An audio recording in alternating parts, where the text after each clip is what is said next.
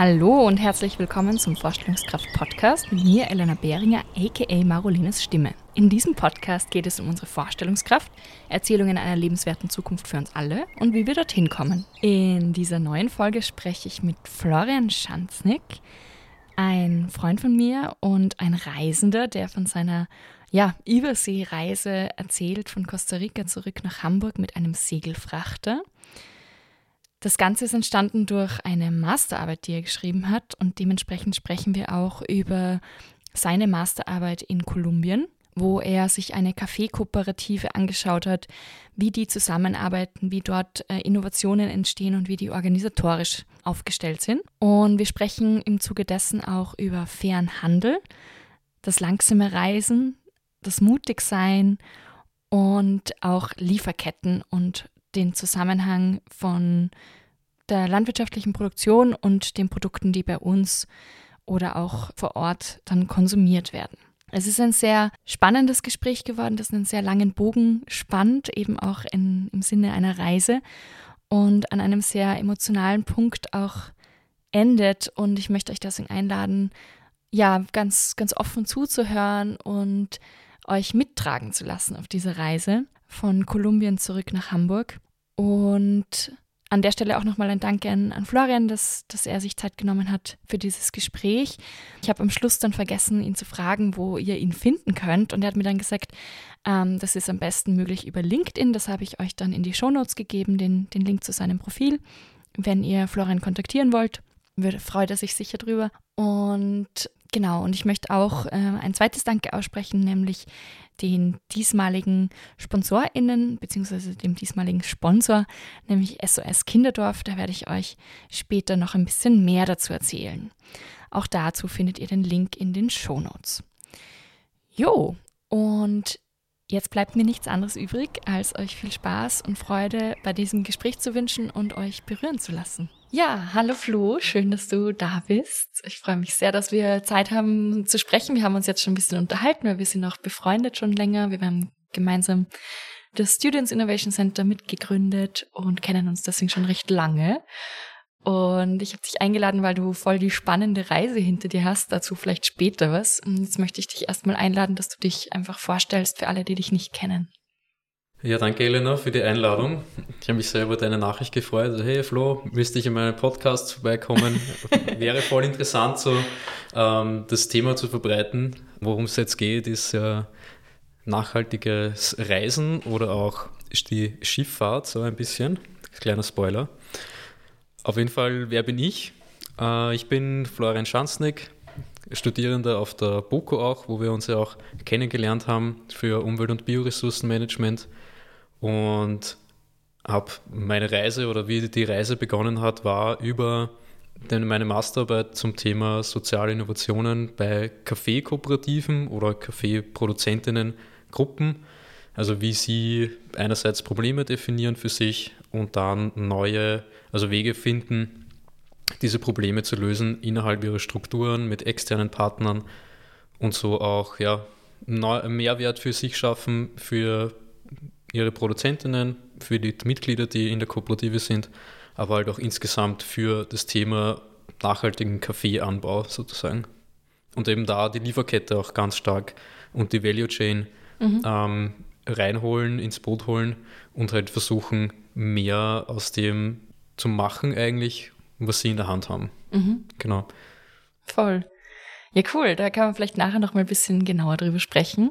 Magst du vielleicht noch erzählen, was du sonst noch so machst? Weil du hast ja auch noch einige andere Dinge schon getan in deinem Leben. ja, schon viele Dinge getan irgendwie. Wie du auch schon erwähnt hast, war oder waren wir gemeinsam beim Students Innovation Center, das wir auch ja mit aufgebaut haben von 2016 mhm. weg, existiert noch heute und erfüllt weiter seinen Zweck. Studierenden ihr Veränderungspotenzial zu erweitern. Und ich glaube, da kommt auch ganz viel her, warum wir heute da sitzen, wo wir sitzen. Eben auch mutig zu sein, neue Dinge anzustoßen, Veränderungen irgendwie ins, ins Leben zu rufen, ins eigene Leben, aber halt auch, wenn es um ganzheitlich nachhaltige Entwicklung geht.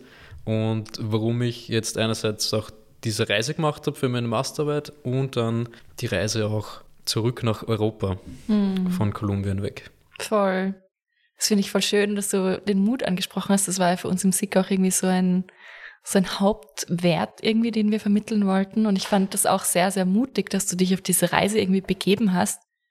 Und genau, vielleicht da zurück zum Start. So, wie hat sich denn das überhaupt ergeben, dass du da das machen konntest, da hinzufahren und wirklich vor Ort zu forschen? Mhm. Also vor Ort forschen, das hat sich einerseits so ergeben, dass ich vor, ich glaube letztes Jahr war das schon, also 2022 im Februar, mir überlegt habe, was möchte ich gern mit, mit der Masterarbeit machen, wo dann so viele davor stehen vor dem Thema, so wie gehe ich das an? Ne? Was, was mache ich für meine Masterarbeit, welches Thema, wo könnte ich das machen, mit wem und so weiter. Und für mich war eigentlich klar, ich möchte gern einfach diese Uni-Infrastruktur und die Möglichkeiten nutzen, ins Ausland zu gehen. Und wollte eigentlich zuerst nach Jordanien, aber dann hat sie das nicht so, so ergeben, auch wegen dem Ukraine-Konflikt, was mhm. mir dann einfach zu zu, zu heiß sozusagen in diese Region, die sehr stark abhängig ist von den Getreideimporten aus der Ukraine, dorthin zu gehen, weil ich auch nicht wusste, wie sich das entwickelt. Und habe dann auch versucht, eine, eine Betreuung zu finden für die Themen äh, oder halt für ein Thema, das oder eine Betreuung zu finden für, für ein Thema, wo, wo einfach mehr Backup da ist, mehr Wissen vielleicht vorhanden ist und das auf der BOKU jetzt in der Region Nahe Osten einfach nicht so stark da ist, sondern mehr einfach der Subsahara und südamerikanische Raum ist, wo es schon sehr viel Forschung gibt auch, mhm. gerade zu nachhaltiger Landwirtschaft.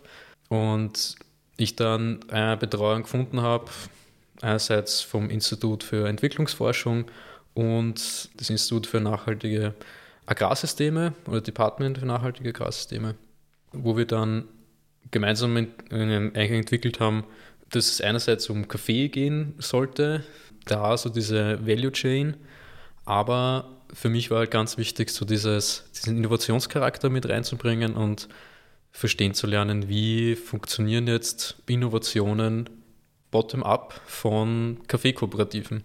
Mhm. Und welche Prozesse sind da dahinter, welche Ziele, welche Probleme und wie, wie gehen sie das an? Und da wollte ich einerseits zuerst nach, nach Nicaragua, dann eben auch war Nicaragua ein sehr politisch äh, schwieriges Feld, einfach dort zu forschen. Mhm. Dann war zweite Option Peru. nach Peru konnte ich dann auch nicht reisen, weil weil die auch dort dann politisch sehr viel passiert ist. Vielleicht haben es einige mitbekommen, dass der, der Präsident quasi abgesetzt wurde und im, im Zuge dessen sehr viele Unruhen im Land waren, Straßenblockaden, mhm. Aufruhr, äh, Leute gestorben sind und einfach viele Teile des Landes für Außerstehende unzugänglich. Das heißt, jetzt in meiner Rolle als, als Student oder Forschender wäre es einfach total schwierig gewesen, dort wirklich reinzukommen und unsicher, ob ich auch wieder rauskomme, sozusagen. Mm. Ich kenne Leute, die dort waren zu der Zeit und kein Problem hatten, aber gerade in der Region, wo ich hin wollte, ging das nicht. Und dann kam die Option auf mit Kolumbien, wo meine Betreuerin ähm, schon Kontakte hatte, dort ihre Doktorarbeit geschrieben hat, die Xiomara Quinones, auch auf der BOKU forscht, zu eben Kaffee, Kaffeelieferketten, Qualitäten ähm, aber halt auch so diese Beziehungen zwischen Produzentinnen, Röstern und Konsumentinnen und wie das eigentlich auch zu faireren Marktbedingungen führt. Mhm. Und so kam das dann auf, dass ich dann relativ schnell, zack, zack, zack, nach Kolumbien konnte und eben im Februar dann nach Kolumbien gereist bin und dort einerseits den mal den Kontakt mit dem Café, mit der Kaffeekooperative aufgenommen habe und und dann einfach relativ schnell auch mit, mit von der Partie war, wenn es jetzt um Meetings ging, um Feldbesuche und so weiter. Und einfach dann sehr viele unterschiedliche Leute kennenlernen durfte, die in dem Feld arbeiten. Also die Kooperative hieß La Red Ecol Sierra im Norden von Kolumbien, in der Sierra Nevada de Magdalena. Also ist auch eine spezielle Region, sehr biodiversitätsreich, sehr bekannt aber auch für ihre konfliktreiche Vergangenheit, wo einfach sehr schwere Kämpfe waren zwischen Guerilla-Gruppen, dem Militär, sehr viele Leute auch ja, ermordet wurden, muss man so sagen. Und einfach aus der Geschichte heraus sich Kaffeebauern organisiert haben, um das Problem einerseits zu lösen, ja, diese, ihre eigenen Leben irgendwie auch irgendwo zu sichern und ihre Verkaufsstrategien zu verbessern, so dass sie mehr eigentlich von dem, von ihrem Anbau haben und von den Produkten also einfach selbst organisiert ihre Produkte einerseits verkauft haben, aber dann auch geschaut haben, wie können sie das in einem möglichst sozialen und ökologischen ähm, Rahmen machen, sodass halt nicht nur sie davon profitieren, sondern auch die Umwelt und die, die Gemeinschaften, die, mhm. wo sie drinnen leben.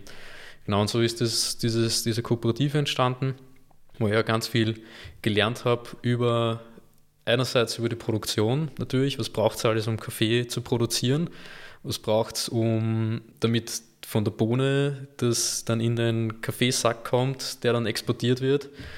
Muss ja allerhand passieren, jetzt nicht nur, wer weiß ja das von anderen Produkten. Ja, man braucht einen, einen guten Boden, man braucht irgendwie die Bio, äh, die organischen Materialien dazu, also mhm. den ganzen Input und so weiter, Düngermittel ähm, etc., die sie halt jetzt organisch machen. Aber halt auch, wie musste das Klima sein, ne? wie muss der Kaffee, was braucht der Kaffee überhaupt? Und wie wird das geerntet? Wie kommt es dann wirklich auch in die Firma, damit das dort verarbeitet wird? Ähm, muss zuerst getrocknet werden, dann sortiert und, und die, die Schale entfernt werden, damit es dann größer sortiert nach Qualität wird und dann auch die Qualitätskontrolle passieren kann und dann exportiert werden. Ja. Mhm. Und das Schöne in dem Beispiel ist, dass normalerweise wird, ähm, hört es da auf, wo eigentlich der Kaffeeanbau endet. Ja? Also mhm. die Kaffeebauern bauen ihren Kaffee an, verkaufen das an Zwischenhändler, der Zwischenhändler verkauft es weiter und irgendwann ist der, ist der Kaffee weg. Ne? Also exportiert, kommt nach Europa, die USA und wird dort ähm, geröstet und dann halt weiterverkauft in, zu, zu anderen Händlern, wie jetzt Supermärkte oder in Cafés, die halt dann den Kaffee zubereiten direkt. Und da bleibt jetzt den Bauern ungefähr 8% des Werts über. Wow. Mhm. In, dem, in dem Beispiel. Und was immer mehr passiert, ist, dass sie versuchen, diesen Mehrwert, der danach entsteht eigentlich, also nach dem, nach dem Anbau, nach dem, der Erschaffung des Erstprodukts, sage ich mal, ja, des Primärprodukts, ähm, mehr zu internalisieren. Das heißt, über eine eigene Exportfirma Kaffee zu, selbst zu rösten, selbst auch zu verkaufen, eigene Partner zu haben, die auch Fair Trade ihren Kaffee abnehmen und Grundprinzipien des fairen Handels auch stützen und weiterentwickeln und halt so die Familien und Kleinbauern stärken. Mhm. Und wie ich dann dazu kommen bin, weiter zu, zu reisen mit der Aventur, das, das Schiff und was geht von, von Timber Coast, mhm. heißt die Firma, die das betreibt, die in Deutschland sitzt. Beziehungsweise das ist eine deutsche Firma, die auf den Seychellen sitzt, muss man so sagen. Okay. Ähm, mhm. Wollte ich einfach auch erfahren oder lernen, wie funktioniert so fairer Handel. Ja, also wir haben natürlich den Anbau auf der einen Seite und den Konsum auf der anderen Seite. Aber was passiert denn jetzt in der Mitte? Mhm. Und, ich, und, das wird halt sehr oft ausgeblendet ja, oder voll. ausgelassen in der Diskussion um nachhaltige Entwicklung, um, um Fair Trade und so weiter. Was ist denn jetzt der Trade eigentlich? Ja? Mhm. Also, wo ist der und wie funktioniert der? Mhm. Weil wir eben über die Produktion reden, oft, ne? und das muss nach den und den Standards passieren und so viel sollen die Bauern verdienen und das soll man, diese Mittel, also Chemikalien soll man nicht an, anwenden und so weiter. Living Income ist ja auch ein großer Diskussionspunkt. Und auf der anderen Seite dann der Konsum, ja, mhm. mit den Labels und Zertifizierungen, die ja einfach diese zwei Welten zu verbinden, also Produktion Voll. und Konsum. Ja. Aber in der Mitte ist dieses Gap von, wie, äh, wie transportieren wir diese Waren. Und ich wollte das erleben, wie funktioniert nachhaltiger Transport nicht über fossil getriebene mhm. ähm, Lieferketten, wie einfach die Containerschifffahrt. Natürlich gibt es auch Flugtransport, aber der ist natürlich jetzt für, für normale Händler unerschwinglich und zahlt sich einfach nicht aus. Ist auch definitiv nicht nachhaltiger als jetzt Containerschifffahrt. Aber die Containerschifffahrt oder halt, dass eine Alternative zum, zur Containerschifffahrt könnte halt Segeln sein. Mhm. Und ich wusste von, von Bekannten und von einfach aus der Diskussion der, der Boko-Bubble sozusagen, es gibt Unternehmen, die Segeltransporte machen. Also mhm. jetzt nicht nur für touristische Zwecke, also Leute transportieren unter Anführungszeichen, sondern halt auch wirklich Waren, wie, wie sie halt früher die alten Handelsrouten waren, Waren transportieren von Südamerika oder halt aus der Karibik nach Europa. Mhm. Vielleicht machen wir da ganz kurz einen Punkt ja. und schauen uns das dann gleich nochmal an, weil ich möchte gerne noch zu diesem Produktionsprozess, ähm, weil du ja eben deine Masterarbeit auch geschrieben hast und du hast vorher im Vorgespräch irgendwie auch erzählt, so dass du dir auch ganz viel so Beziehungen angeschaut hast zwischen den Personen vor Ort und wie das zusammenspielt. Und da würde ich gerne nochmal nachhaken, was waren denn da so deine größten Erkenntnisse, nachdem du da irgendwie dabei warst und eben deine Forschung betrieben hast? Was ist so rausgekommen? Oder vielleicht hast du, hast du so erste Ergebnisse schon, die für dich irgendwie sehr präsent sind, die du dir irgendwie mitgenommen hast? Also da bin ich gerade dabei, das aufzuarbeiten. Mhm. Aber so die ersten Erkenntnisse waren für mich eigentlich im Nachhinein gesehen wenig überraschend, mhm. weil wenn wir über, Diskussion, äh, über Innovationen sprechen und wenn wir halt über die Etablierung von neuen Strukturen reden, ist halt ganz wichtig, offen zu sein. Also eine offene Gesprächskultur zu haben, aber auch eine offene, mhm. offene Offenheit gegenüber was Neuem sozusagen und immer nach neuen Möglichkeiten zu suchen und da problemorientiert zu arbeiten. Und das war das eigentlich auch sehr Schöne, was ich da erlebt habe in Kolumbien bei der Kooperative dass sie genau das machen. Mhm. Ähm, eigentlich von, von Top-Down zu Bottom-Up.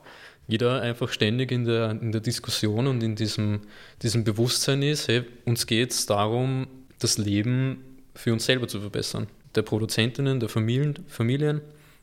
Und egal wer welche Position hat, es geht immer um das Ziel. Und eben dieses einerseits Problembewusstsein, aber diese Zielorientierung finde ich, war ganz entscheidend oder sehe ich jetzt ganz entscheidend dafür, wie sie ihre neuen Innovationen umsetzen, sei es jetzt ein neues Produkt, sei es ein neues, ähm, neue Strukturen in ihren, ihren Regelwerken mhm. oder wie sie jetzt bei ihren Entscheidungsstrukturen die, die Leute aufnehmen. Ja, es geht immer auch darum, zu überlegen, wie, wie treffen wir Entscheidungen und wie organisieren wir uns und das war halt ganz interessant zu sehen, dass sie da einfach eben diese Offenheit haben und halt auch dieses Bewusstsein, wie wichtig das ist, dass man redet drüber mhm. und dass man Dinge auf den Tisch legt. Mhm. Das heißt, da war auch so ein Fokus darauf, eben ständig in Kommunikation zu sein und die Entscheidungsprozesse dann auch transparent aufzustellen. Also so hört sich irgendwie jetzt an, dass das irgendwie sehr offen und klar war, wie, wie Prozesse aufgesetzt werden und auch Entscheidungen getroffen werden. Meinst du das so? Ja, genau, auch. Mhm. Also es wird sehr viel auch kommuniziert oder halt versucht transparent zu machen über einen, einen wöchentlichen Radiobeitrag, der ganz interessant ist, den man dann überall auch, auch mithören kann. Also die Produzentinnen selber, man muss sich vorstellen, es sind ungefähr 300 Produzentinnen Familien in diesem System drinnen. Man kann das mittelgroß einordnen, jetzt wenn man die gesamte Brandbreite an Kooperativen oder Gruppen halt betrachtet mhm. die gemeinsamen wirtschaften. Die. Jetzt haben wir kurz den Faden verloren. du hast gerade erzählt, ähm, ja. dass da eben 300 produzierende Menschen sind und die zusammenspielen. Genau. Genau, weißt du wieder, was ich sagen wollte? Genau, man muss sich vorstellen, dass das eben 300 Familien sind, die da dabei sind. Also 300 offizielle Produzentinnen, die diese Familien auch vertreten. Und nicht alle haben einerseits denselben Wissensstand, denselben Bildungsgrad. Viele sind, sind schon über 60 und haben teilweise halt auch nicht gelernt, wirklich zu lesen, zu schreiben, geschweige denn wirklich Informationen, die, die hochkomplex sind, einfach für sich herauszufiltern. Und da, das ist auch eine Herausforderung, vor der einfach die Kooperative steht, aber sie halt auch versuchen, ähm, das möglichst einfach ihre einzelnen Entscheidungen mitzuteilen. Das heißt jetzt schriftlich über mhm. SMS oder so oder WhatsApp, aber halt auch über dieses Radio, ähm, also wöchentliche Radiobeiträge mhm. sozusagen. Mhm. Genau. Und, und da einfach auch immer in, in ihre Gruppen, also es gibt so Untergruppen bei den, also es ist so, sie haben ein, ein spezielles Governance-System, wo sie aus den 300 quasi gibt es für pro 10 Produzentinnen eine Gruppe, die quasi jeweils einen Repräsentanten in die Generalversammlung schickt. Und dort wird dann entschieden. Mhm. Genau, und das passiert zweimal im Jahr. Und eben da sind diese Governance-Strukturen, habe ich jetzt herausgefunden, halt auch ganz wichtig, aber halt auch ganz kritisch, wie wird kommuniziert, was wird kommuniziert und vor allem auch wer kommuniziert denn was. Ne? Und da ist auch interessant, dass sie eben eine Person haben, die sich nur um diese Prozesse kümmert. Mhm. Und ich glaube, das ist auch sehr kritisch, wenn man jetzt überlegt, wie, wie funktionieren denn solche ähm, Systeme von, von Governance einerseits, aber halt auch, wie, wie treiben, wie wird jetzt ähm, diese offene Kultur gepflegt und Innovationen etabliert. Ist halt eine Person, die sich wirklich nur um das kümmert und das, glaube ich, sehr, sehr wichtig in, in dem Prozess, den sie da haben. Mhm. Und kritisch im Sinne von, von wichtig, meinst kritisch du? Kritisch im Sinne mhm. von wichtig, genau, ja. ja. Mhm. Cool. Voll spannend. Ja, ich habe jetzt irgendwie auch gerade so Gedanken zu, zum, zum SIG gehabt oder zum Students Innovation Center, wie wir das aufgebaut haben und so ein paar mhm. Erinnerungen daran. Weil ja auch die Idee war von Repräsentationspersonen aus den Kreisen, die dann wieder im großen Kreis sprechen. So hört ja. sich so ein bisschen an. Es ist ein bisschen technisch einfach, diese ja, ganze voll. Diskussion, aber es ist, glaube ich, ganz wichtig, um zu verstehen, was kommt denn jetzt im Endeffekt raus. Ne? Ja, voll. Und eben für meine Untersuchung, um zu sehen, was hat sich über die Zeit entwickelt. Wir haben halt dann angeschaut, speziell, wie wird die Jugend eingebunden in mhm. die Entscheidungsprozesse einerseits, aber auch wie wird das Potenzial der Jugend aktiviert, damit sie auch mit dem Kaffee produzieren weitermachen wollen. Ja, voll. Ja, gerade wenn du sagst, das sind so viele ältere Personen, dann kann es ja auch sein, dass das irgendwie dann ja. wegstirbt, wenn das Wissen nicht weitergegeben wird. Ja, einerseits das Wissen und es geht halt ganz viel darum, kann die Organisation an sich weiter bestehen. Mhm. Und da ähm, sind eben die Jungen oder die nächste Generation an Produzentinnen, jetzt, wenn man es jetzt rein ökonomisch betrachtet, der Schlüsselpunkt. Mhm. Weil halt es werden nicht mehr neue Produzentinnen dazukommen, es werden eher weniger mehr werden, jetzt auf die Gesamtmenge betrachtet. Das heißt, man muss eigentlich die aktivieren, die eh schon im System so halb drin sind und da auch ein spezielles Narrativ verändern, was eigentlich ein globales Phänomen ist, nämlich dass Landwirtschaft und die, die Produktion von Primärprodukten einfach nicht rentabel ist. Ja, voll. Und das ist das größte eigentlich Herausforderung, vor dem Sie selber stehen, das zu ändern. Und das, das sind so diese, diese Offenheit für Neues einerseits und die Beziehungen ganz zentral. Beziehungen jetzt nicht nur zwischen den einzelnen Produzentinnen und den einzelnen Familienmitgliedern halt auch einfach und zur Kooperative, also diese internen Beziehungen, mhm. sondern auch ganz essentiell die Beziehungen nach außen. Also vor allem zu den Kundinnen. Mhm. Weil eben auch, man kann ja das jetzt auch in Europa sehen, aber auch immer mehr in den Ländern, wo Kaffee produziert wird, dass Kaffee immer mehr zum Lifestyle-Produkt wird. Und auch die Jungen sagen, ja, wir wollen jetzt nicht nur Kaffee produzieren und einfach Kaffee produzieren und den grünen Kaffee, die Bohne einfach verkaufen und das war's, sondern wir wollen halt ein ganzheitliches Konzept, wenn dann draus machen. Das heißt, den Kaffee selber rösten, eigene Marke haben, ein Kaffee vielleicht gemeinsam betreiben, Tourismusangebote schaffen, also mehr als nur das reine Produkt sozusagen zu machen, und viel mehr zu integrieren eigentlich. Mhm. Und da steckt das große Potenzial drinnen, wo das die Kooperative aufgreift. Und ich glaube, man kann das auch jetzt, wenn man es jetzt mit Österreich vergleicht, betrachten, wo halt auch immer mehr oder viele Bauern auch so diesen Urlaub am Bauernhof anbieten, ne? Mhm. um Zusatzeinkommen zu generieren und nicht so abhängig zu sein von den einzelnen Produkten, die sie ja sonst jetzt, also harten Produkten, also jetzt Milch, Fleisch oder was auch immer, halt sonst verkaufen. Mhm. Weil das halt auch am Weltmarkt gehandelt wird und alle vom Weltmarktpreisen abhängen. Und mhm. wenn der niedrig ist, dann hat man Pech gehabt. Ja, voll. Genau. Und das ist, das sind halt die Strategien, die sie versuchen ähm, zu etablieren.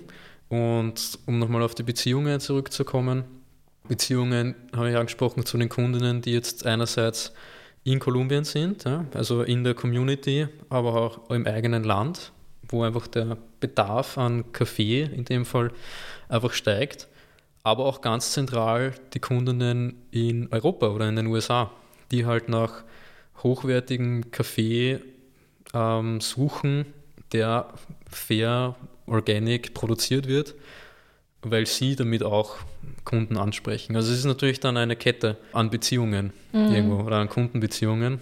Und da eben auch jetzt nochmal diese Brücke zum, zum Handel, weil ja auch der Kaffee, der jetzt über, über gesegelt wird, der hat ja auch irgendwo Kunden. Ne? Ja, der hat ja auch irgendwo Abnehmer. also mhm. irgendwer muss er das auch bezahlen. Und, aber das Tolle ist, es funktioniert und man kann zeigen, oder was das, das Projekt Timber Coast Aventur zeigt, es ist möglich, Waren zu segeln, weil es gibt wieder einen Bedarf dafür, der aber nicht rein ökonomisch äh, getrieben ist, sondern wertegetrieben. Das heißt mhm. ökologisch, sozial, nachhaltig. Mhm. Und das war auch das, was mich dann motiviert hat, das zu, einerseits zu unterstützen, finanziell, kann man vielleicht noch dazu, wie funktioniert das überhaupt, aber halt auch durch einfach meine Präsenz. Und ich wollte das einfach sehen, wie, wie funktioniert das. Mhm. Ja. Das heißt, du warst auf der Kooperative und musstest irgendwie wieder zurück nach Europa kommen und hast dir gedacht, wie mache ich das? Ich fahre auf einem Segelschiff mit und schaue mir gleichzeitig die Lieferkette, die Fairtrade-Kette weiter an. Das heißt, du heuerst auf einem Schiff an und sagst, hey, ich will jetzt mitfahren. War das so einfach oder? Also kurz gesagt, ja, war es so. cool. Also sie, sie wären eigentlich dort vorbeikommen, wo ich war, aber leider hat es dann nicht funktioniert. Das heißt, ich musste dann nach Costa Rica, um dort einzusteigen. Aber also wie das aufkam, war in meiner Forschungszeit, habe ich dann gesehen, okay, ja, ich, ich bin jetzt dann soweit, ich könnte dann also ich wäre dann fertig mit meiner Forschung bald und könnte das Land verlassen. Mhm. Und ich habe mir, hab mir gedacht, okay, wenn ich jetzt, wenn ich es schaffe, auf dieses Schiff zu kommen oder auf ein Schiff zu kommen, das mich mitnimmt, ähm, wieder nach Europa, dann will ich das machen. Eben, weil ich mir diese Lieferkette anschauen möchte, einerseits, aber halt auch, weil einfach das Segeln natürlich eine ganz andere Erfahrung ist und weil man, weil man, oder weil es mir auch dann wichtig war, zu sagen, ich möchte vielleicht auch eine Alternative haben zum Fliegen. Oder diese Alternative nutzen zum Fliegen, weil, mhm. weil mir das wichtig ist, auch diese Alternativen zu, zu unterstützen. Und ich hatte Gott sei Dank das Glück, und das ist auch, glaube ich, das, was, was man, was es auch, glaube ich, irgendwo, was man rausstreichen muss, ist, dass, dass es natürlich nicht jeder machen kann und dass jetzt nicht jeder die Zeit und das Geld hat, eine Reise zu finanzieren oder zu, zu machen, die halt über mehrere Monate geht. Mhm. Und da sehe ich mich schon als sehr, sehr glücklich in der Beziehung, einfach das machen zu können oder machen, ja, machen zu können, diese, diese Reise und zu unternehmen. Mhm. Ja. Voll. Jo, und bevor der Flo euch erzählt, wie die Reise losgegangen ist und was er da alles erlebt hat, hat Florian mich gebeten, dass ich noch einen kleinen Intro-Teil reinfüge, sozusagen. Und zwar ein paar Hintergrundinfos zur Timber Coast und zu dem Segelschiff der Aventur. Und ja, diese zusätzlichen Infos, die hört ihr jetzt. Also Timber Coast mit Sitz in Deutschland hat sich zum Ziel gesetzt zu zeigen, dass es möglich ist, Waren wie Kakao, Kaffee oder Rum wieder nachhaltig mit Zero Emissions sozusagen zu segeln, zu transportieren, so wie das quasi früher möglich war oder früher passiert ist mit der Handelsschifffahrt. Dazu dient das Schiff Aventur. Es ist ein zweimastiger Gaffelschoner aus 1920, wurde in den Niederlanden gebaut und eben seit 2014 auch im Projekt Timber Coast dabei. Es ist ein, ein 42, 43 Meter langes Schiff und kann ungefähr 70 Tonnen Ladung mitnehmen. Das entspricht ungefähr zwei bis drei Containern, also große Schiffscontainern Ladung. Und insofern merkt man da schon, dass das natürlich ähm, ein Tropfen auf den heißen Stein ist, aber eine wachsende, wachsende Bewegung, die auch immer ja, neue Produkte, irgendwie neue, neue Wege findet, um quasi mehr auch zu segeln, wie das auch andere Projekte zeigen, eher aus, aus Frankreich, aus Holland, wo auch Fracht gesegelt wird. Und zu der Reise, wo ich jetzt dabei war, ich war auf der Voyage 11, wo heißt das. Das war die Reise heuer im, im Frühjahr 2023. Es wird jedes Jahr werden zwei Reisen gemacht. Und meine Reise oder meine Voyage hat im Februar 2000, 2023 gestartet. In Frankreich, in Fécamp, ging dann über Teneriffa, die Kanarischen Inseln, nach Marie-Galland, die kleinen Antillen, eine französische Insel, nach Boca Chica, die, die Dominikanische Republik, nach, danach nach Costa Rica, Puerto Limón, nach Belize, Belize City, dann weiter in den Norden nach Mexiko, Puerto Morelos und dann hindurch durch, den, durch die Straße von Florida auf den weiten Atlantik hinaus nach Horta. Das gehört eine Insel bei den Azoren, also gehört zu Portugal. Und von dort wieder dann natürlich zurück nach England und dann nach Holland, Eichemeuden und schließlich dann nach Helgoland und Hamburg. Ich bin in Costa Rica eingestiegen, also in Puerto Limón, nachdem ich in Kolumbien war. Und so der Teil der Reise, wo ich dabei war, das waren 7325 nautische Meilen. Was heißt das jetzt? Äh, in, in Kilometern sind das ungefähr 13.566 Kilometer. Also es ist schon mal eine sehr lange Reise oder sehr lange Strecke. Vor allem, wenn man sich vor Augen führt, dass wir eine Maximalgeschwindigkeit von ungefähr 17 km/h hatten auf der am Atlantik dann draußen.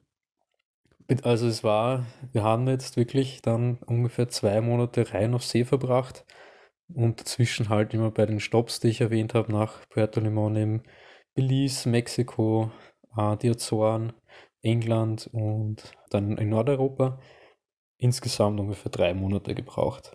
Also ja, es ist ein äh, Slow Travel sozusagen, aber ein Slow Travel, der vor allem ja Zeit gibt, um sich mit den Themen zu beschäftigen, die auch einfach am Schiff sind, die da passieren, da viel zu lernen, aber auch um Schiff, vor allem das Meer, das Wetter, das Klima auch ja, also sehr viel auch über das Klima gelernt während der Reise. Und das ist auch das, was einen Mehrwert auch dann gibt, dieses Projekt.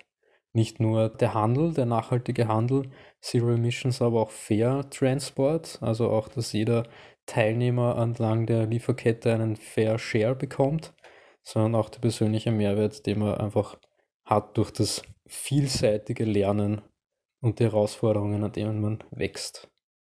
Und über diesen persönlichen Mehrwert sprechen Flo und ich in Kürze auch noch weiter. Davor möchte ich euch aber, wie versprochen, etwas über die SponsorInnen von dieser Folge erzählen. Und zwar ist das wieder SOS Kinderdorf.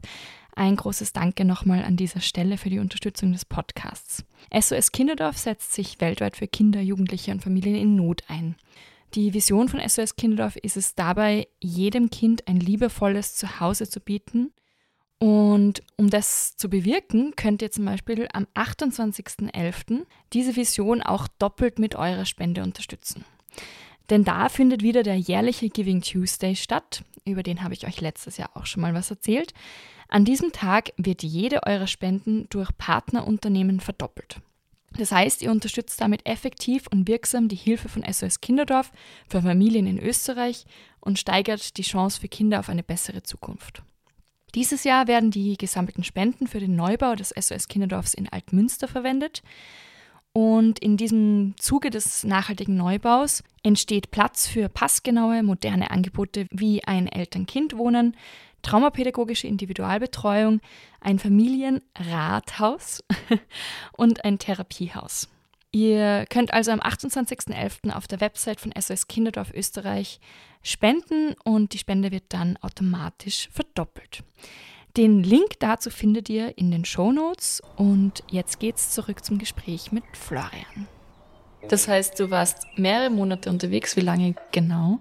Also insgesamt war ich ungefähr sechs Monate unterwegs. Mhm. Ähm, davon drei in Kolumbien und ah. drei auf See sozusagen. Ja. Genau, wie es dann, dann dazu kam, dass ich dort dann mitmachen oder mitfahren konnte, das war eh lustig. Man muss sich da online bewerben für, auf einem Formular. Ich sage, ja, ich möchte, möchte gern mitfahren und, und ob, ob noch Platz ist und ich bin da und da, könnte ich einsteigen, hm, wie schaut es aus? Habe jetzt schon Segelerfahrung, aber noch nicht am, am Meer, ist das ein Problem? Und dann kommen halt so diese Fragen auf. Und ich habe dann mit, mit Daniel, der bei Teambook Host arbeitet, auch ein, ein, ein Online-Gespräch gehabt und er hat ja, hat mir ein bisschen erklärt, wie das funktioniert. Ja, man, man ist da eben dann am Schiff und man, hat, man muss mitarbeiten und es kostet natürlich auch was und man ist da in, in Schichten eingeteilt. Man hat da diese, es ist natürlich auch kein, kein leichtes Unterfangen, aber man muss irgendwie körperlich, geistig irgendwie auch fähig sein, das zu machen ähm, so lang auf engem Raum zu sein mit ungefähr 13 bis 15 anderen Leuten und, und halt auch einfach das Aushalten, dass ständig alles in Bewegung ist, dass das Wetter mal schlecht sein kann, sehr schlecht sein kann, viel Regen sein kann und kalt und viel Wind und ja, also man muss sich wirklich da auch ähm, bewusst sein, dass es jetzt kein, keine Zugfahrt ist oder so. Mm. Ja, dass, man, dass man da nicht einsteigt und wartet ein paar Stunden und dann ist man da. Mhm. Und auch dieses Gespräch war halt auch da, um das abzuchecken. Bin ich mir dessen bewusst und weiß ich, auf was ich mich einlasse und sieht er, dass das gut passt, jetzt auch mit dem derzeitigen, mit der derzeitigen Crew, die halt schon am Weg war. Ne? Mhm. Und insofern hat er gesagt, ja, cool, wir nehmen dich mit, aber wir brauchen halt eine Zusage von dir. Und das war halt noch nicht ganz, ganz so klar für mich, geht sich's wirklich aus so? Weil es war halt so. Also ich bin am 27. April, glaube ich, war es, eingestiegen ins Schiff und war so, es war ungefähr Ende März, wo wir dieses Gespräch hatten. Oder ja, ich glaube Ende März war es. Und da war ich immer noch nicht sicher, okay, geht sich das aus. Aber dann mit, mit Ostern und meine Betreuerin war noch da und hat, wir haben dann gemeinsam noch ein bisschen geforscht, Interviews geführt und so. Haben wir dann, habe ich dann gesehen, ja, ja, ich glaube, es geht sich aus, ich hab's. Und tatsächlich war es dann auch so, dass es dann auch wirklich ausgegangen ist.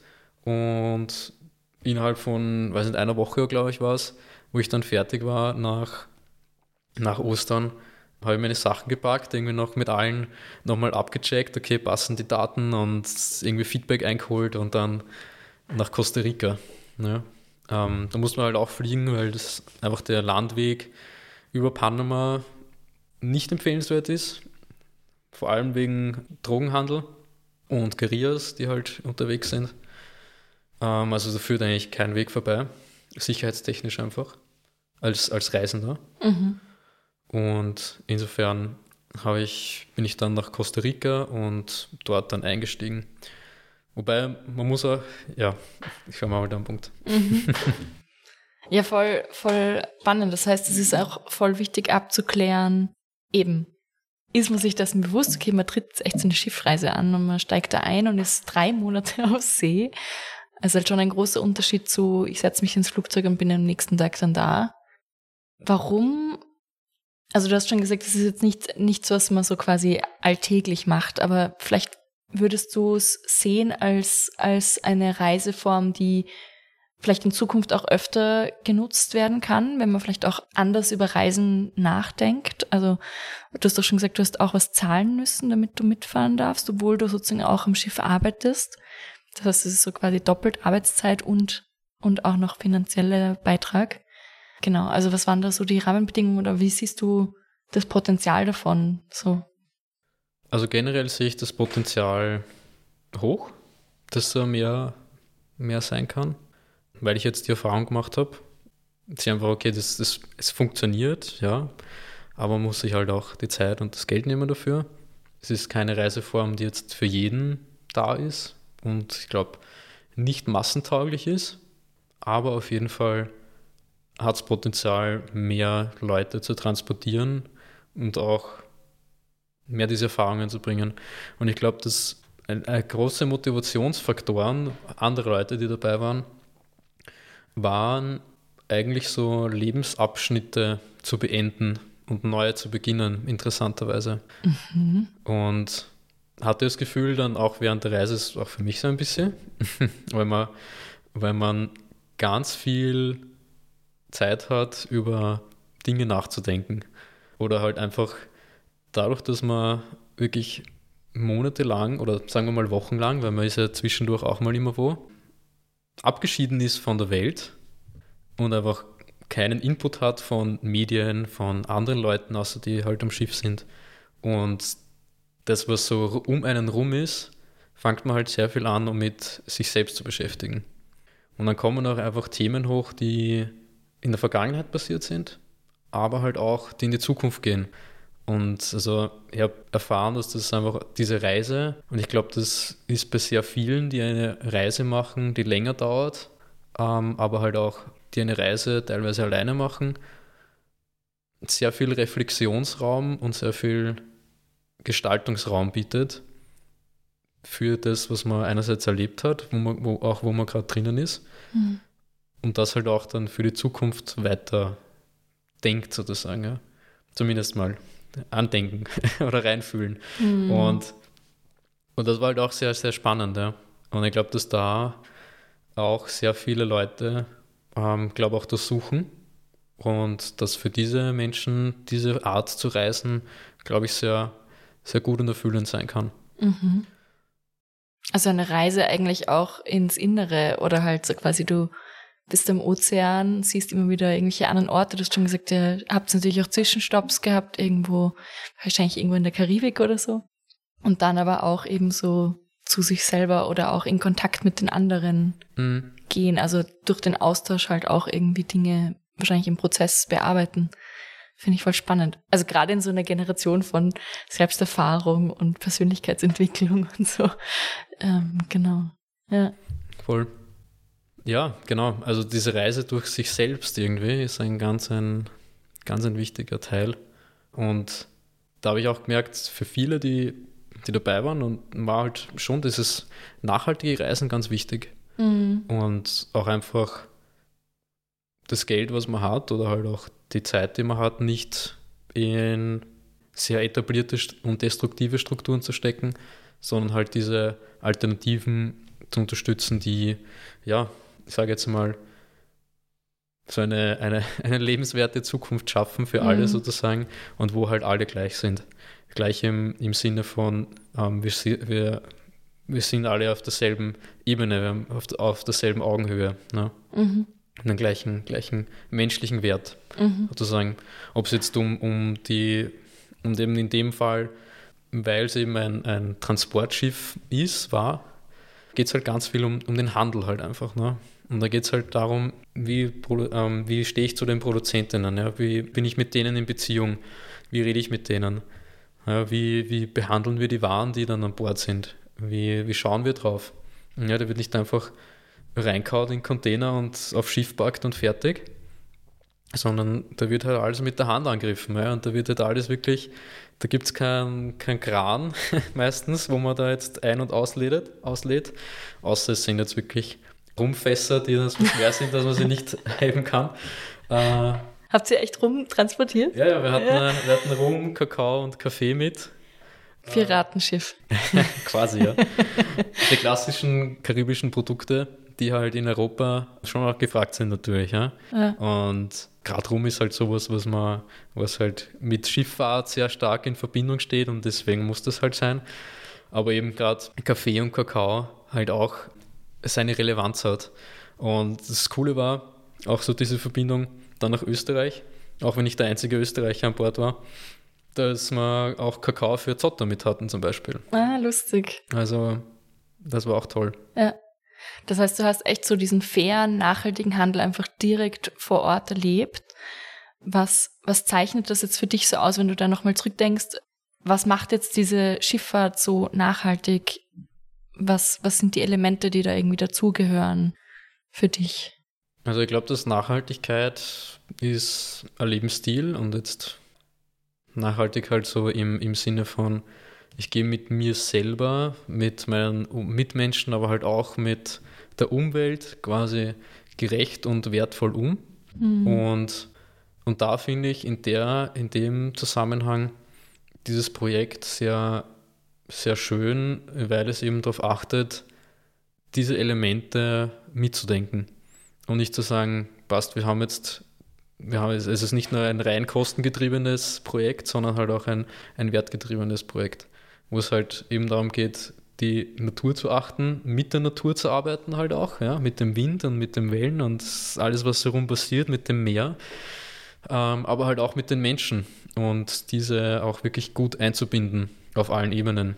Das hat man auch wirklich ganz stark gemerkt bei den Leuten, die da dabei waren. Ob jetzt im Office oder im, an Bord als Crew, äh, wo man mh, hm, ganz viel miteinander halt einfach auch arbeitet, voneinander lernt und ein, einfach ein Lernraum da ist. Ja. Und auch wenn es Hierarchien gibt, die funktional sind und dann in Erscheinung treten, hauptsächlich wenn es um was geht. Ja, also um Stresssituationen, wenn wir jetzt mal überfahren müssen, wenn starker Wind ist und wir müssen ähm, Segel einholen oder Segelstellung anpassen etc., dann funktioniert die Hierarchie, aber zwischenmenschlich sind wir alle gleich. Mhm. Und das war, das war halt das, das in diesem Sinne sozial nachhaltig, ja?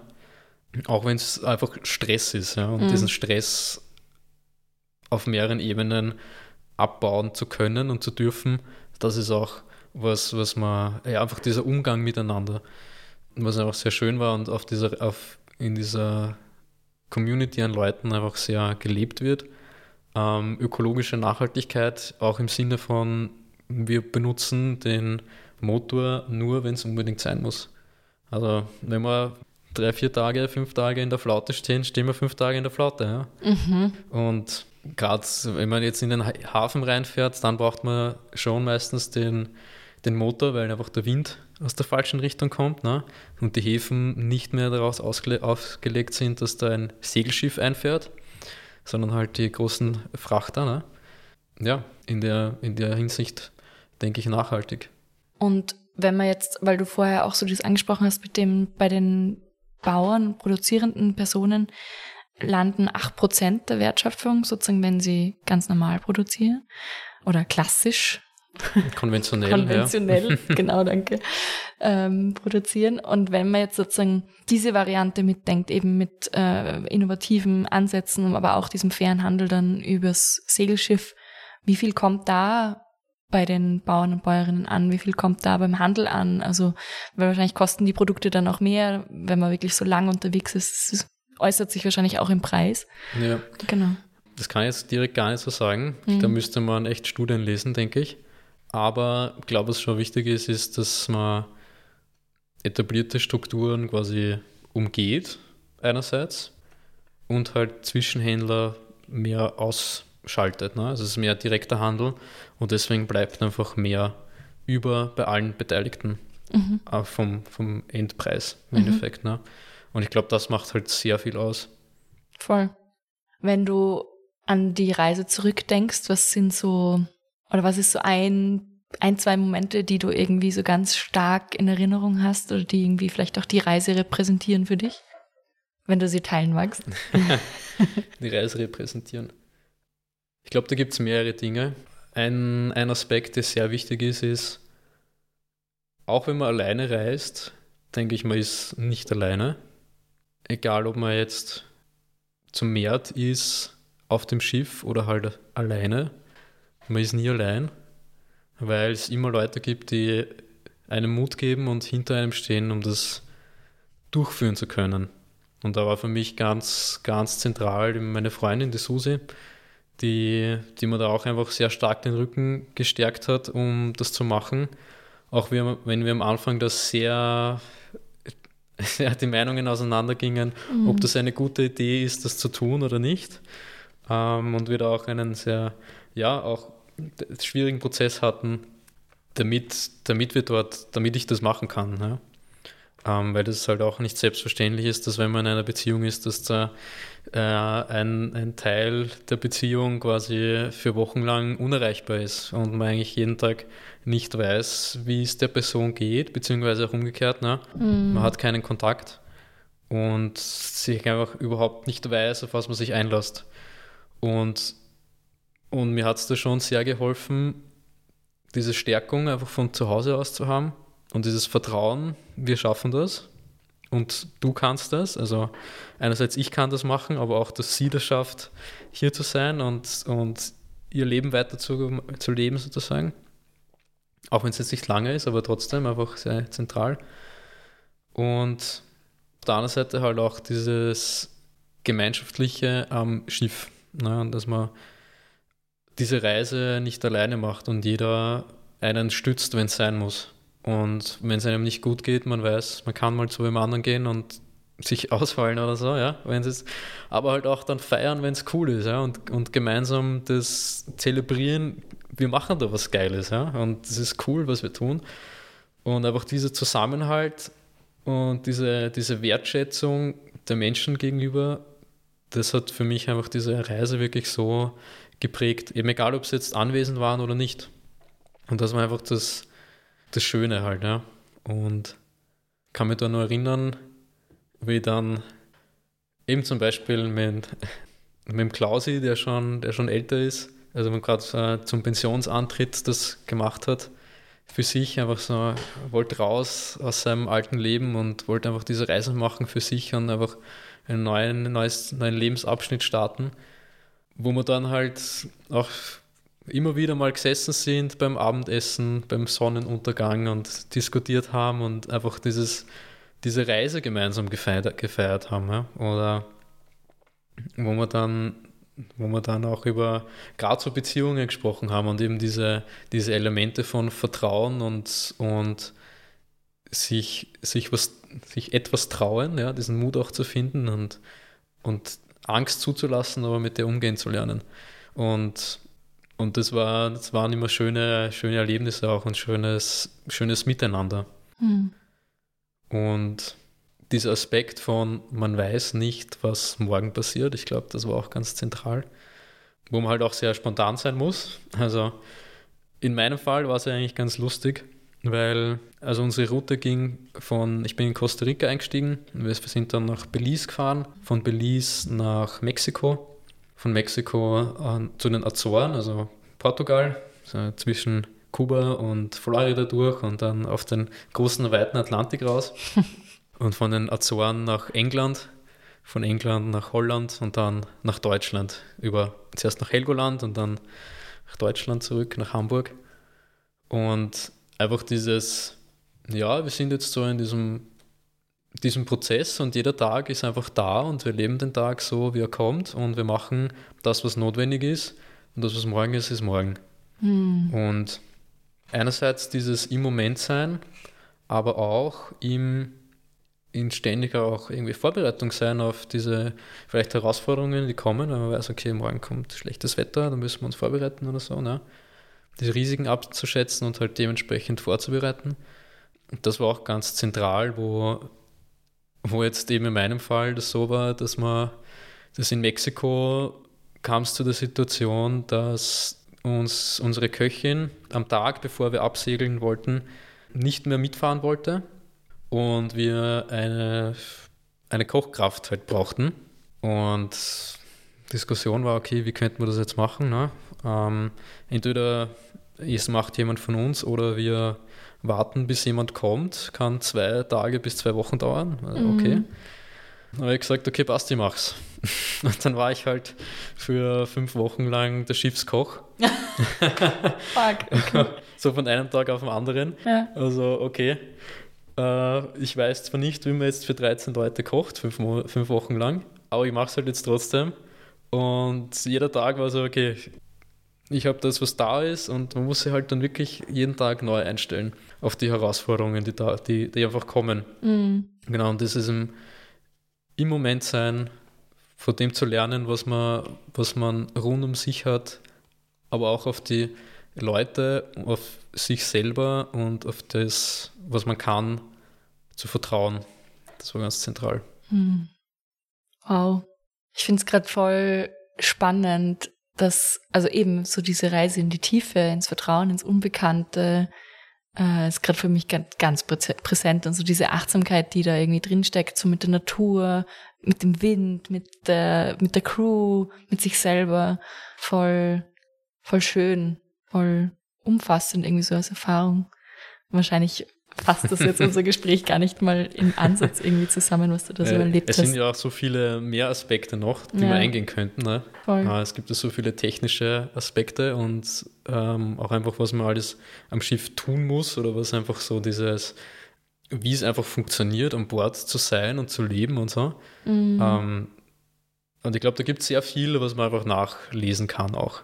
Mhm. Deswegen glaube ich, passt das ganz gut, wenn wir da so persönlich auch werden oder halt so persönliche Erfahrungen irgendwie reinbringen oder was einfach so eine Reise auch bedeutet, weil voll. das vielleicht gar nicht so, so oft da ist. Ja. Mm, voll. Ja, dadurch, dass du bald weg musst, äh, würde ich gerne jetzt noch die Frage des Podcasts stellen und dann zum Ende kommen. Und zwar, wie stellst du dir eine lebenswerte und gerechte Welt für uns alle vor? Die, die kleinen Fragen gell, zum Schluss. Ja, klar. Also eine lebenswerte und gerechte Zukunft bedeutet für mich, dass man, ich sage jetzt mal, im, im Einklang mit sich selber, mit den Menschen, mit denen man sich umgibt oder die einen umgeben, aber halt auch mit dem Ort, wo man lebt, irgendwie im Einklang ist. Ja. Mhm. Das heißt, dass man fair behandelt wird, dass Bedürfnisse erfüllt sind, seien es die Grundbedürfnisse, aber halt auch weiterführende Bedürfnisse, ähm, aber auch, dass man halt Raum hat, sich zu entfalten. Und ich denke, die Schwierigkeit ist, gerade in, in der Gesellschaft, wo wir leben, dass man, dass man lernt, diese Räume der Entfaltung auch wirklich über den eigenen Horizont wahrzunehmen. Oh ja. das heißt, dass ich mich nicht, nicht, nicht mich selbst in den Mittelpunkt stelle, sozusagen, ich meine, ist auch wichtig natürlich, oder ist zentraler Punkt, aber dass man, dass man lernt, was braucht meine Umwelt, damit sie mir das geben kann, was ich brauche. Und dieser, dieser Einklang zu finden, ist, glaube ich, die größte Herausforderung, vor der wir stehen, weil wir halt so drauf getrieben sind, auf, nur auf sich zu schauen und halt sehr ökonomisch zu denken. Mhm. Ja. Voll. Danke dir. Ja, gibt's noch was, das du unbedingt noch sagen möchtest äh, zum Schluss, das ich vielleicht gar nicht gefragt habe oder was dir noch am Herzen liegt zu teilen? Also ich habe was mitgenommen zum Vorlesen noch, weil ich habe da noch eine kleine Geschichte dazu, mhm. nämlich ein Gedicht. Ja, sehr schön. ich möchte das gern, also kurze Story zum Gedicht. Also das Schiff selber, die Aventur, hat, hat zwei Masten. Die sind ungefähr 25 Meter hoch, wenn ich mich nicht irre. Und auf jedem dieser Masten sind zwei große Segel drauf, also ein, ein Großsegel und ein Schoner heißt das, das vordere Segel, also ein Zweimast-Schoner in der Fachsprache und auch noch mit Topsegel und am, am Hauptmast gibt es oben ein, ein kleines Gedicht versteckt. Mhm. Und wenn man den Mast erklimmt, dann kann man dieses Gedicht lesen. Das heißt, du bist draufgeklettert. Das heißt, ich war oben, ja. Ich war leider nur einmal oben, weil ich mich ein bisschen gefürchtet habe, ein kleiner Schisser darauf zu klettern. weil es einfach, ja, muss sich vorstellen, ähm, das Schiff fährt so dahin, ja, ruhiger Wellengang im Idealfall und man hat so konstante Fahrt, der Wind bläst konstant dahin und alles ist aber trotzdem in Bewegung. Ja, man, man schaukelt so nach links, nach rechts, ein bisschen nach vor, zurück und irgendwie in jede, jede Richtung. Und, und wenn man am Anfang hinkommt, kommt, ähm, kommt dann jemand und fragt so, ja, möchtest du mal um, auf den Mast klettern? Also ja, okay, gehen wir mal. und und ich wusste, das ist eine große Herausforderung für mich, weil ich einfach ein bisschen, ein bisschen Höhenangst habe. Und mhm. beim Klettern jetzt so selber kein Problem, aber wenn es unter mir einfach, wenn es wackelt und unter mir runtergeht und ich sehe, dass es einfach schwierig ist. Verstehe ich voll. ja. und dann Okay, haben wir uns das Kletterzeug, also also Klettergurte gehabt, ne? Ähm, anzogen. Und dann bin ich mit dem Sam, der Bootsmann, ist da, sind wir darauf. Und er ist vorgeklettert und ich bin danach und oh, eben, es sind, sind zwei so, also Backboard und Steuerbord, links und rechts vom Mast sind, sind die Wanten, mhm. die den Mast stützen, sozusagen, wenn er, wenn er in eine Richtung neigt. Und die sind, gibt es drei Seile von denen und die sind quasi verbunden jeweils. Und man kann auf diesen Verbindungsseilen raufklettern. Und wir sind da, da hoch ne? und es wird halt immer enger und enger und enger, je weiter man hochgeht. Und ich habe ein bisschen gebraucht, da hochzuklettern. Sam war schon ganz oben oder war auf den, auf den Wanden ähm, Spreizer, ne? jetzt fällt mir der, der Fachbegriff nicht ein. Aber er, er, war schon oben und, und ist, da, ist da gesessen und auf mich gewartet. Und wir sind darauf. Oder ich bin dann darauf langsam und war dann bei ihm oben und war so richtig so, geschafft. So richtig das Gefühl von, okay, geil, ich habe es geschafft, sitzt jetzt da oben und man sitzt halt oben und ich habe mich trotzdem festgehalten, weil halt hin und her gewackelt die ganze Zeit. Ne? Und wenn man auf 25, 30 Meter oben mm. ist, mhm. halt nochmal krasser ist, ne? Vom, weil einfach der Winkel höher ist und deswegen die Kräfte anders. Und ich war schon sehr nervös. Aber der Sam hat mir eben die, diese Zuversicht gegeben, dass ich das kann und auch das Vertrauen geben, das passt, ja. Mm. Ich bin da auch und kein Problem. Und, und da ist eben dieses Gedicht oben, das man dann lesen darf. Und ich möchte gern dem Sam das Gedicht widmen, weil der Sam für, für mich und für uns alle ein, eine sehr wichtige Person war auf der Reise. Und der auch leider dann im August verstorben ist nachdem wir angekommen sind. Und das Gedicht heißt Der Abenteurer von Joachim Ringelnatz, auch einem deutschen Abenteurer irgendwie und, mhm. und Schauspieler, Seefahrer. Also ich möchte es gerne dem, dem Sam widmen. Abenteurer, wo willst du hin? Quer in die Gefahren, wo ich vor tausend Jahren im Traume gewesen bin. Ich will mich treiben lassen, in Welten, die nur ein Fremder sieht. Ich möchte erkämpfen, erfassen, erleben, was anders geschieht. Ein Glück ist niemals erreicht. Mich lockt ein fernstes Gefunkel, mich lockt ein raunendes Dunkel, ins Nebelhafte vielleicht. Was ich zuvor besessen, was ich zuvor gewusst, das will ich verlieren, vergessen. Ich reise durch meine eigene Brust. Mhm. Ja, und dieses Gedicht hat eigentlich jetzt für mich die letzten Monate sehr stark geprägt. Aber eben auch dieses, also gerade der letzte Satz, so ich reise durch meine eigene Brust, wir haben das vorher schon kurz angesprochen, mhm. dass man wirklich durch sich selbst irgendwie geht auf so einer Reise, auch weil man einfach einerseits viel Zeit hat und einigen Extremsituationen auch einfach ausgesetzt ist. Und da fand ich auch eben dieses Vertrauen und dieses, diese Führungsqualitäten von, von der Crew und auch gerade von, von Sam sehr, sehr zentral für, für unser gemeinsames Wohlbefinden, diesen Raum zu geben, zu wachsen, zu lernen, zu, ja, aber dass auch alles gut geht und dass man halt auch in Gemeinschaftlichkeit, Brüderlichkeit, Schwesterlichkeit auch diese, diese Reise wirklich gemeinsam macht.